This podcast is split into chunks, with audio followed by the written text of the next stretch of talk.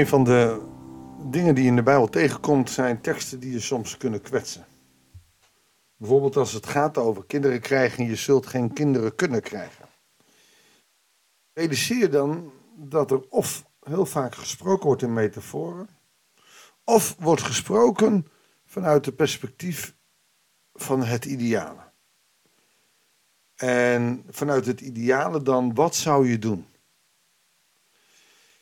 In de psalm die we vandaag gaan lezen is dat als je ontzag hebt voor de Heer, dan zul je werken. En dan zul je oogsten.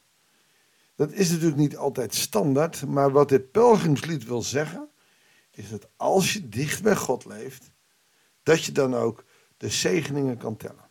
En dat doen ze hier in, ehm, in een lied waarin je elkaar opbeurt. Dat waren liederen, hè, als je pelgrimstocht deed, dan moest je een heel lang end lopen. Nou, ik weet niet of je ooit de avondvierdaagse hebt gelopen. Het potje met vet met het oneindig aantal coupletten. Maar zo zijn er meer liedjes die je kan zingen om, om samen de moed erin te houden. Nou, pelgrimsliederen waren liederen om samen de moed erin te houden. Bekende melodieën. Uh, grappig is wel dat in de Nederlandse vertaling uh, bij vers 5 opeens een hele korte zin is. Ik weet niet hoe dit in het Hebreeuws is, maar uh, het valt wel op. De rest is allemaal een, een, een, zin die even lang is ongeveer, dus er zit een ritme in.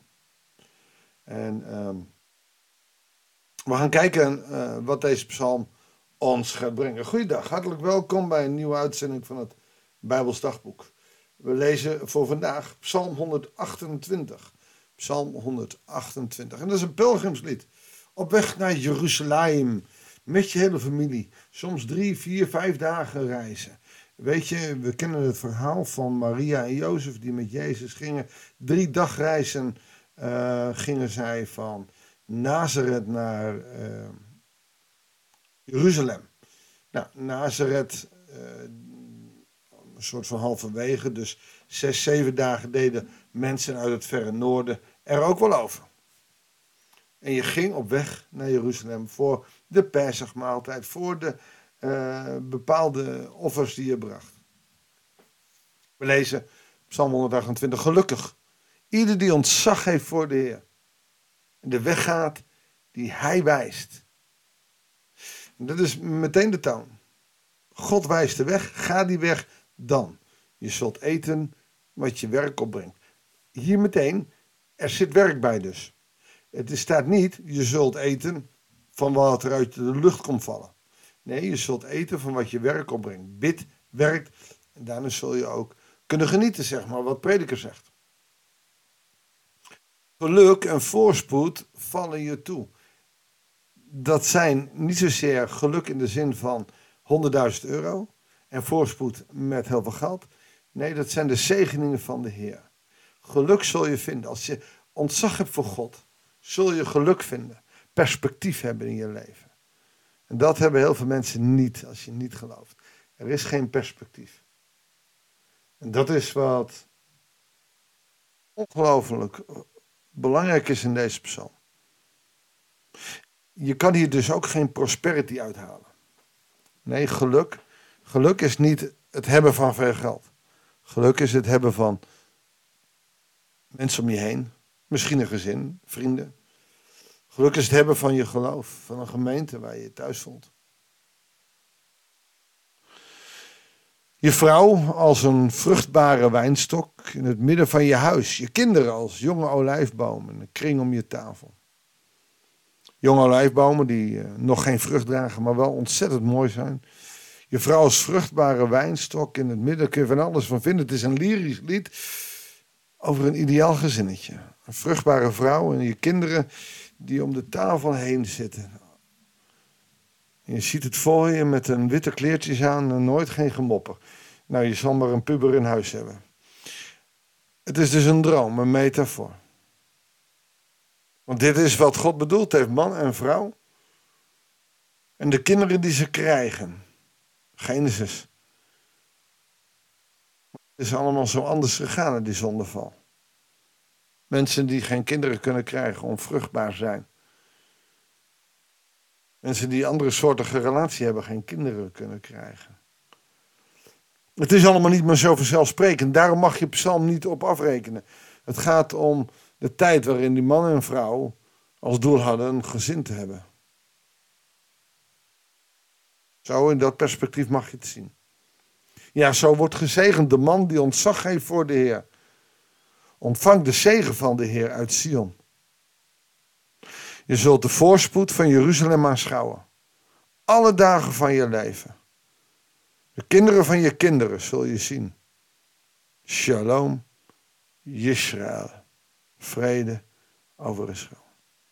Ontzag voor God hebben levert je zegening op. De kinderen van je kinderen kun je zien, dus je achterkleinkinderen. Natuurlijk is dat niet voor iedereen. Ik ben dan wel opa, maar voor hetzelfde geld kom je ergens te overlijden en zie je de kinderen van je kinderen niet meer. Of dat zijn je kleinkinderen dan. Dus dat klopt nog wel. Maar hoeveel mensen verlangen er ook niet naar hun kinderen, naar achterkleinkinderen? Vier generaties op een foto, het ideale plaatje. En je mag er naar verlangen. Het is standaard meer, het is niet meer vanzelfsprekend. Daarom mag je dit pelgrimslied nog wel zingen, omdat wanneer je ontzag hebt voor de Heer, je toch een soort van ideaal en een verlangen hebt om dicht bij God te leven, om zijn zegeningen te kunnen tellen. Daarom zou een Johannes de Heerlied heel mooi pelgrimslied eh, kunnen zijn. Tel uw zegeningen, tel ze één voor één. En je ziet Gods liefde dwars door alles heen.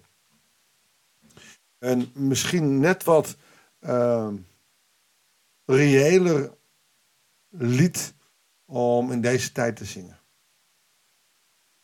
Toch is Psalm 128 een prachtig metafoor voor wat je zou willen verlangen. En je hoeft niet hetzelfde. Ga eens kijken wat jouw geluk brengt. In dit geval is de schrijver van dit lied uh, heeft een ideaal beeld bij een vrouw die vruchtbaar is en kinderen om hen heen.